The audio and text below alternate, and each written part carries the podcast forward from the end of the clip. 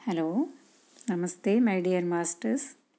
విజ్ఞాన భైరవ తంత్ర బై ఓషో మొదటి అధ్యాయం తంత్ర ప్రపంచం గురించి చదువుకుంటున్నాము. పార్వతీదేవి శివుణ్ణి అడుగుతోంది తీర్చండి పూర్తిగా నా సంశయాల్ని అని. శివుడు ఇస్తాడు సమాధానాన్ని. ఆయన సమాధానాలన్నీ తంత్రాలు. మహాపాత మహాప్రాచీన తంత్రాలు. కానీ వాటిని ఆధునిక తంత్రాలుగా కూడా మీరు చెప్పుకోవచ్చు. ఎందుకంటే వాటికి దేన్నో జోడించడం అసాధ్యమే కనుక. అవే ఉంటున్నాయి మహా సంపూర్ణంగా నూట పన్నెండు తంత్రాలు. మనసుని శుద్ధి చేసే సర్వ పద్ధతులను మనసుకు అతీతంగా వెళ్ళగలిగే మనస్సును అధిగమించగలిగే సర్వ అవకాశాలను సర్వ పరిస్థితులను పొందుపరుచుకుని అవి ఉంటున్నాయి. శివుడు నేర్పించిన ఈ నూట పన్నెండు తంత్రాలకు మనం ఒక్క తంత్రాన్ని కూడా జోడించగలగడం అసాధ్యం. మరి ఈ గ్రంథం ఈ విజ్ఞాన భైరవతంత్ర పుస్తకం ఐదు వేల సంవత్సరాల ప్రాచీనం. దేన్ని దీంతో కలపలేం. దేన్నైనా దీంతో జోడించగలిగే ఏ అవకాశమూ లేదు. ఇదే ఉంటోంది మహా విపులంగా కూలంకషంగా సమగ్రంగా సంపూర్ణంగా. ఇది ఉంటోంది అత్యంత ప్రాచీనంగా అత్యంత ఆధునికంగా కూడా అత్యంత నవ్యతతో. ఉంటోంది ఇది అత్యంత ప్రాచీన పర్వతాలలాగా ఆ పద్ధతిలో ఉంటాయి శాశ్వతంగానే ఉండేట్లు కనిపిస్తూ. మరి అవి ఉంటాయి ఇప్పుడే తయారై సూర్యోదయం కోసం ఎదురు చూస్తున్న ఓ హిమ బిందువులా కూడా. ఎందుకంటే మహా తాజాగా అవి ఉంటున్నాయి కనుక. ఈ నూట పన్నెండు ధ్యాన తంత్రాలే మనస్సును పరివర్తించే సంపూర్ణ వైజ్ఞానిక శాస్త్రం. ఒక్కొక్క తంత్రంలోకి మనం యథాక్రమంలో ప్రవేశిస్తాం. ముందుగా దీన్ని మనం మేధోపరంగానే అర్థం చేసుకునేందుకు ప్రయత్నిస్తాం. కానీ మీ తెలివిని ఓ సాధనంగా మాత్రమే మీరు వినియోగించుకోండి. ఓ యజమానిగా కాకుండా ఉపయోగించుకోండి మీ తెలివిని దేన్నో అర్థం చేసుకోవడానికి. కానీ దానితో ఏ అడ్డుగోడలను మీరు సృష్టించుకోకండి.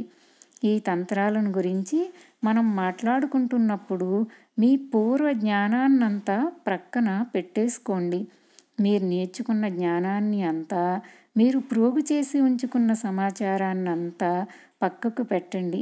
వాటన్నింటినీ అదంతా వీధుల మీద నుంచి మీరు అంటించుకున్న దుమ్ము ధూళి మాత్రమే. ఓ అత్యంత తాజా మనస్సుతో సమీపించండి. ఎదుర్కోండి ఈ తంత్రాలను. మహా చురుకుగానే మహా అవధానంతోనే మీరు వీటిని ఎదుర్కోవాలి. సహజంగానే కానీ వాదిస్తూ మాత్రం కాదు. వాదనలను చేస్తున్న మనస్సే అత్యంత చురుగ్గా ఉంటున్న మనస్సు అన్న అబద్ధపు అభిప్రాయాన్ని మాత్రం పెట్టుకోకండి. ఆ మనస్సు అలా ఉండదు. ఎందుకంటే ఏ క్షణంలో మీరు వాదనలకు ఉపక్రమిస్తారో ఆ క్షణంలోనే మీ అవధానాన్ని చురుకుదనాన్ని మీరు పోగొట్టుకుంటారు కాబట్టి మీ ఎరుకని పోగొట్టుకుంటారు కాబట్టి అప్పుడు మీరుండరు ఇక్కడ. ఈ తంత్రాలు ఏ మతానికి సంబంధించినవి కావు. జ్ఞప్తిలో ఉంచుకోండి. అవి హిందూ మతానివి కావు. సాపేక్ష సిద్ధాంతం ఐరిష్ సిద్ధాంతం కానట్లే ఐన్స్టీన్ దాన్ని సంకల్పించినంత మాత్రాన. రేడియో టెలివిజన్లు క్రైస్తవానివి కావు. ఎవ్వరూ అనరు. ఎందుకు వాడుతున్నారు మీరు విద్యుచ్ఛక్తిని? అది క్రైస్తవులది. ఓ క్రైస్తవ మానసమే దాన్ని సృష్టించింది కాబట్టి అని. వైజ్ఞానికత ఏ జాతులకు ఏ మతాలకు సంబంధించినది కాదు. తంత్రం కూడా ఓ వైజ్ఞానికతే కాబట్టి గుర్తు పెట్టుకోండి. ఇది హైందవంది కానే కాదు. ఈ తంత్రాలను హిందువులే సంకల్పించారు. కానీ ఈ తంత్రాలు మాత్రం హై హైందవానివి కావు. అందువల్లే ఈ తంత్రాలలో ఏ మతానుచారాలు క్రతువులు కనిపించవు. ఏ దేవాలయమూ అక్కర్లేదు వీటిని అభ్యసించడానికి అనుష్ఠించడానికి. మీరే పొంది ఉంటున్నారు ఓ దేవాలయపు అర్హతను మీ శరీరంతో. మీ శరీరమే ఓ ప్రయోగశాల. ఈ ప్రయోగమంతా మీ శరీరం లోపలే మీ లోపలే జరగాలి. ఏ విశ్వాసాలు మీకు ఉండనక్కర్లేదు. మతం కాదు ఇది. ఓ వైజ్ఞానికమే ఇది. ఏ విశ్వాసాలు మీకు అక్కర్లేదు. ఖురానునో వేదాలనో మీరు విశ్వసించనక్కర్లేదు. ఏ బుద్ధుణ్ణో మహావీరుణ్ణో మీరు నమ్మనక్కర్లేదు. లేదు ఏ నమ్మకాలు విశ్వాసాలు మీకు ఉండనక్కర్లేదు. వీటిని ఆచరించగలిగే ధైర్యం మీలో ఉంటే అంతే చాలు. ప్రయోగాన్ని చేసే సాహసాన్ని చేయగలిగే ధైర్యం మీకుంటే అంతే చాలు. ఇదే ఇందులో ఉన్న సౌందర్యం. ఓ మహమ్మదీయుడు దీన్ని అభ్యాసం చేసి ఖురాన్ను మరింత ప్రగాఢంగా అర్థం చేసుకోవచ్చు. ఓ హిందువు దీన్ని సాధన చేసి వేదాలు అంటే ఏమిటో మొట్టమొదటిసారిగా స్వయంగా తెలుసుకోవచ్చు. ఓ జైనుడైనా ఓ బౌద్ధుడైనా దీన్ని ఆచరించవచ్చు. దీనికోసం వాళ్ళు తమ మతాలను మార్చుకోనక్కర్లేదు.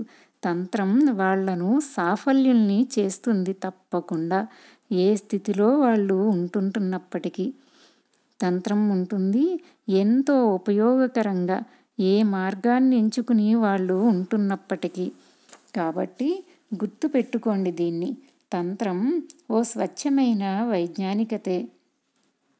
మీరు హిందువులైనా కావచ్చు మహమ్మదీయులైనా కావచ్చు పార్సీలైనా కావచ్చు ఎవరైనా కావచ్చు తంత్రం మీ మతాన్ని ఏ మాత్రమూ ముట్టుకోదు. తంత్రం అంటుంది మీ మత ప్రవృత్తిని సమా సామాజిక వ్యాసంగం మాత్రమేనని. కాబట్టి ఏ మతంలోనైనా మీరుండండి అది తంత్రానికి అసంగతం. కానీ మిమ్మల్ని మీరే పరివర్తించుకోవచ్చు. ఆ మీ పరివర్తన కోసం ఉండాలి ఓ వైజ్ఞానికమైన పద్ధతి. మీరు జబ్బు పడితే ఏ రోగం బారినో మీరు పడితే లేదా ఏ క్షయో మరేదో మీకు వచ్చేసి ఉంటే అప్పుడు మీరు హిందువులైనా మహమ్మదీయులైనా ఏ తారతమ్యము ఉండదు. క్షయరోగం మీ హిందుత్వాన్ని మహమ్మదీయాన్ని ఏమాత్రం పట్టించుకోదు. మీ మహమ్మదీయాన్ని అది పట్టించుకోదు. మీ విశ్వాసాలను అది పట్టించుకోదు. ఆ విశ్వాసాలు రాజకీయాలవై ఉండవచ్చు. సాంఘికాలై ఉండవచ్చు. మతపరమైనవి కూడా కావచ్చు. క్షయరోగాన్ని వైజ్ఞానికంగానే మనం నయం చేసుకోవాల్సి వస్తుంది. హైందవ క్షయరోగమన్నది మహమ్మదీయ క్షయరోగమన్నది ఉండదు ప్రత్యేకంగా. మీరుంటున్నారు అజ్ఞానులై మీరుంటున్నారు సంఘర్షణలలో మీరుంటున్నారు గాఢ నిద్రలో. ఇదే ఓ జబ్బు ఓ ఆధ్యాత్మిక జబ్బు. దీన్ని మనం తంత్రంతో మాత్రమే చికిత్స చేయాల్సి ఉంటుంది. మీరు ఎవరన్నది అసంగతం. మీ విశ్వాసాలన్నీ అసంగతం. మీరు ఎక్కడో జన్మించడం వేరే వాళ్ళు మరింకెక్కడో జన్మించడం అంతా సమకాలీన సహసంభవాలు మాత్రమే. మీ మతం ఒక సమకాలీన సంభవం. కాబట్టి దాన్నే పట్టేసుకుని ఉండిపోకండి. ఉపయోగించుకోండి వైజ్ఞానికపు పద్ధతులను మిమ్మల్ని పరివర్తితం చేసుకునేందుకోసం. తంత్రానికి అత్యంత ప్రాచుర్యం లేదు. తంత్రం గురించి ఏదో కొంచెం తెలిసి ఉన్నా సరిగ్గా అర్థం చేసుకోకుండా ఏర్పడి ఉంటున్న జ్ఞానాలే అవన్నీ. ఉన్నాయి అందుకు కూడా కారణాలు. ఎంత మహోన్నతంగా ఎంత స్వచ్ఛతతో వైజ్ఞానికత ఉంటుందో అంతంత తక్కువ అవకాశాలే ఉంటాయి ప్రజా సమూహాలు వాటిని తెలుసుకోగలగడంలో. మనం కేవలం సాపేక్ష సిద్ధాంతం పేరును మాత్రమే విని ఉంటున్నాము. ఐన్స్టీన్ జీవించి ఉన్న సమయంలో దాన్ని అర్థం చేసుకున్న వాళ్ళు కేవలం పన్నెండు మంది మాత్రమేనని చెప్పబడింది. ఈ భూప్రపంచంలో సాపేక్ష సిద్ధాంతం కేవలం పన్నెండు మందికి మాత్రమే అర్థమైంది. దాన్ని ఎవరికైనా వర్ణించి చెప్పడం ఐన్స్టీన్కు కూడా ఎంతో కష్టంగానే ఉండేది. దాన్ని ఎవరికైనా అర్థమయ్యేలా ఎలా చెప్పగలగడం? ఎందుకంటే అది చరిస్తుంది మహా ఎత్తుల్లో. అది ఉంటుంది. మీ శిరస్సు కన్నా ఎంతో మహోత్తపు ఎత్తులో. కానీ దాన్ని అర్థం చేసుకోవచ్చు. ఓ సాంకేతిక గణిత పరిజ్ఞానం ఉంటే చాలు. ఓ శిక్షణను మీరు స్వీకరిస్తే చాలు. అప్పుడు అది అర్థమవుతుంది. కానీ అంతకంటే కష్టంగా తంత్రం ఉంటుంది. ఎందుకంటే ఏ శిక్షణలు దానికి సహాయపడవు కాబట్టి. కేవలం ఓ పరివర్తన మాత్రమే సహాయపడుతుంది. అందువల్లే తంత్రం మానవ జీవన సమూహాలకు అర్థం కాలేకపోయింది ఎప్పటికీ. మరి ఎప్పుడు ఇదే జరుగుతుంది. ఓ విషయాన్ని మీరు అర్థం చేసుకోలేకపోతే కనీసం దాన్ని తప్పుగా అర్థం చేసుకోవడం ఎందుకంటే అప్పుడు మీరు అనుభూతిని పొందవచ్చు కనుక సరే నాకు అర్థమైంది అని. మీరుండలేరు ఏకాంతంగా శూన్యంలో.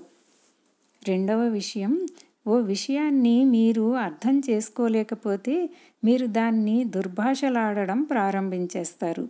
ఎందుకంటే మిమ్మల్ని అది అవమానించింది కనుక. మీరు దాన్ని అర్థం చేసుకోలేకపోయారు. మీ అంతటి వాళ్ళు. మీరు చేసుకోలేకపోయారా అర్థం? అసంభవం అది. ఆ విషయంలోనే ప్రాథమికంగా ఏ తప్పో ఉండి తీరాలి. మనిషి వెంటనే దాన్ని దూషించడం ప్రారంభిస్తాడు. మతిలేని మాటలన్నిటికీ ఉపక్రమించేస్తాడు. అప్పుడు ఉంటుంది ఆ మనిషికి అమ్మయ్య ఇప్పుడు బాగుంది అని. కాబట్టి తంత్రం అర్థం కాలేదు.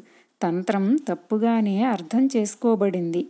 అందుంటోంది మహా ప్రగాఢంగా మహోన్నత ఎత్తుల్లో తన అతి సహజ స్థితిలో. రెండవ విషయం తంత్రం ద్వంద్వాలకు అతీతంగానే చరిస్తుంది కాబట్టి దృక్పథమే ఉంటుంది నైతిక పరిధుల కంటే అతీతంగా. దయచేసి ఈ మూడు ఇంగ్లీషు పదాలను మీరు అర్థం చేసుకోవాలి. మోరల్ నైతికం ఇమ్మోరల్ అనైతికం అమోరల్ నైతికాతీతం. మనకు నైతికత గురించి అర్థం అవుతుంది మనకు అనైతికత కూడా కూడా అర్థమవుతుంది. కానీ మనకు కలుగుతుంది ఎంతో కష్టం. నైతికాతీతం అనే మాట వినిపించేసరికి నైతిక అనైతికాలకు రెండింటికి అతీతంగా ఉన్నదాన్ని తంత్రం ఉంటోంది.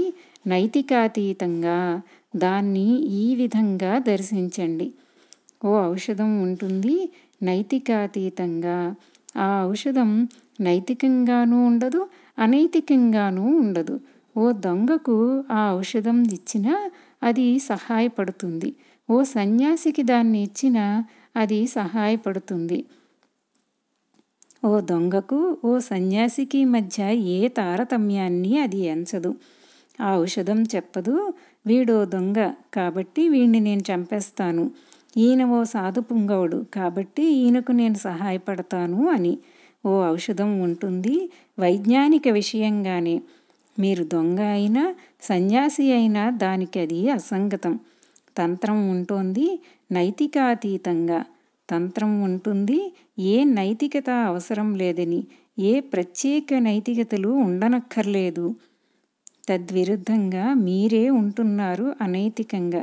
ఎందుకంటే మీకు ఓ అల్లకల్లోలం అయి ఉన్న మనస్సు ఉంటోంది కనుక. అందువల్ల తంత్రం ఏ పూర్వ నియమాన్ని నిర్ణయించదు. ముందుగా మీరు నైతికంగా తయారు కావాలని ఆ తరువాత మీరు తంత్రాన్ని అభ్యసించవచ్చునని అనదు. తంత్రం అంటుంది ఇది ఓ అసంబద్ధపు మాట మతిలేని మాట అని. ఎవరో ఉంటారు జబ్బుపడి జ్వరంతో.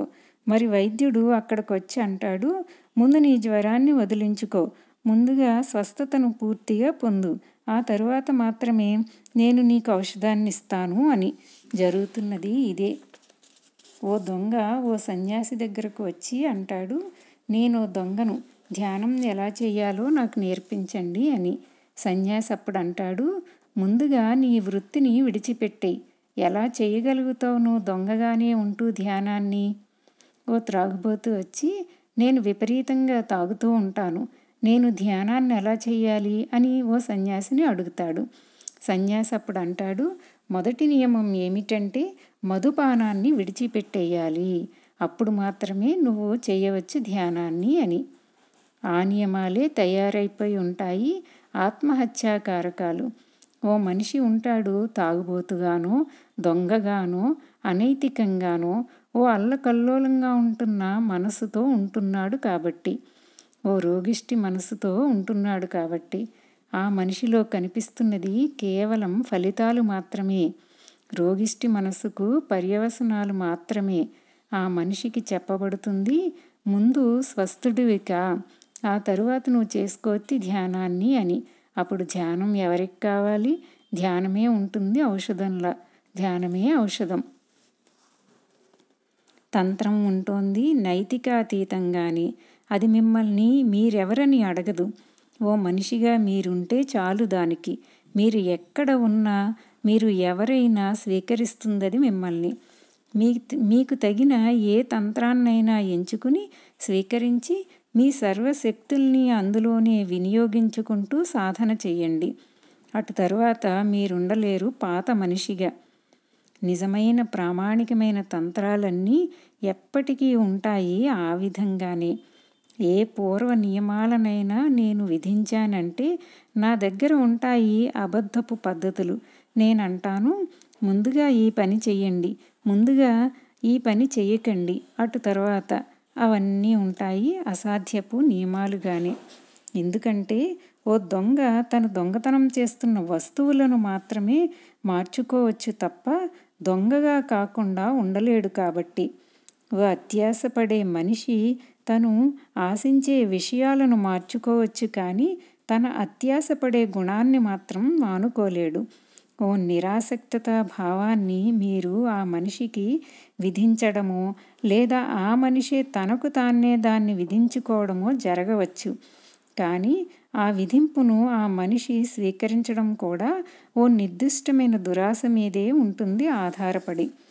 అత్యాశ మానుకుంటే స్వర్గం ప్రాప్తిస్తుందని ఆ మనిషికి ఊరించి చెబితే దాన్ని విడిచిపెట్టేందుకు ఆ మనిషి ప్రయత్నించినా అలా స్వర్గాన్ని వాంఛించడం కూడా మహా అత్యాశగానే పరిణమి పరిణమిస్తుంది ఆ మనిషికి.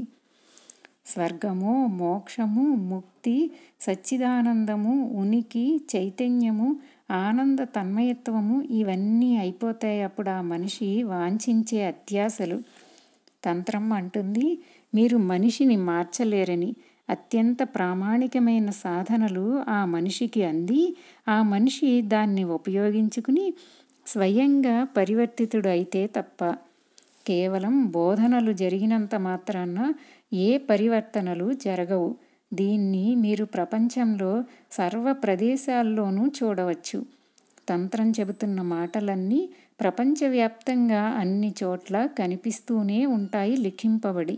బోధనలు ఎన్నో జరిగాయి ఎన్నో నైతికతలు బోధింపబడ్డాయి. పూజారులు ఎందరో ఆచార్యులు ఎందరో ఉన్నారు.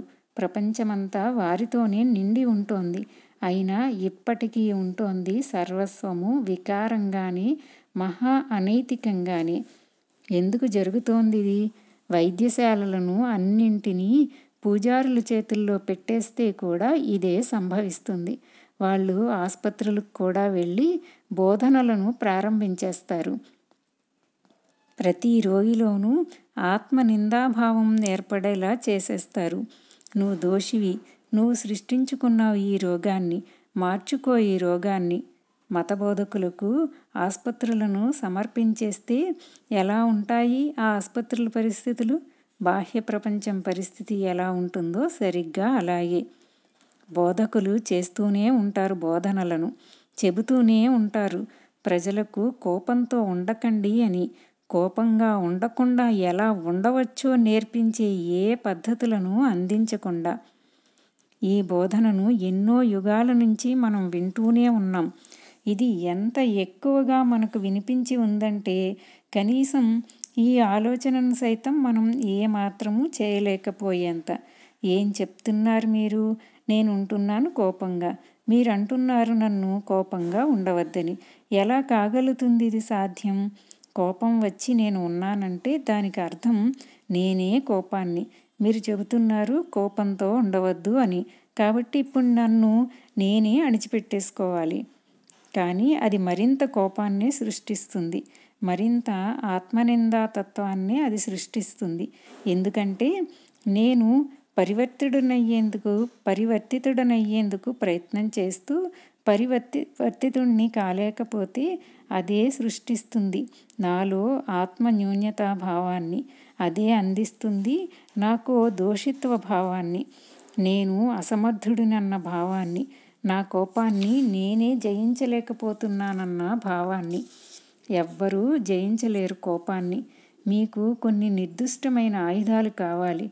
కొన్ని నిర్దిష్టమైన పద్ధతులు కావాలి మీకు. ఎందుకంటే కోపం వచ్చి ఉన్న మీ స్థితి అల్లకల్లోలంగా ఉంటున్న మీ మనస్సుకు కేవలం ఓ ప్రతీకే కాబట్టి మీ మనసునే మీరు పరివర్తించుకోండి. అప్పుడు మాయమవుతుంది ఆ ప్రతి ప్రతీక లక్షణం. మీ మనసు లోపల ఏముందో దాన్నే చూపిస్తుంది మీ కోపం. ఆ మనస్సు ఆంతర్యాన్ని మార్చేస్తే దాని బాహ్య వృత్తి కూడా అయిపోతుంది పరివర్తితం. ఈ రోజుకి ఇది చాలు. ధన్యవాదాలు.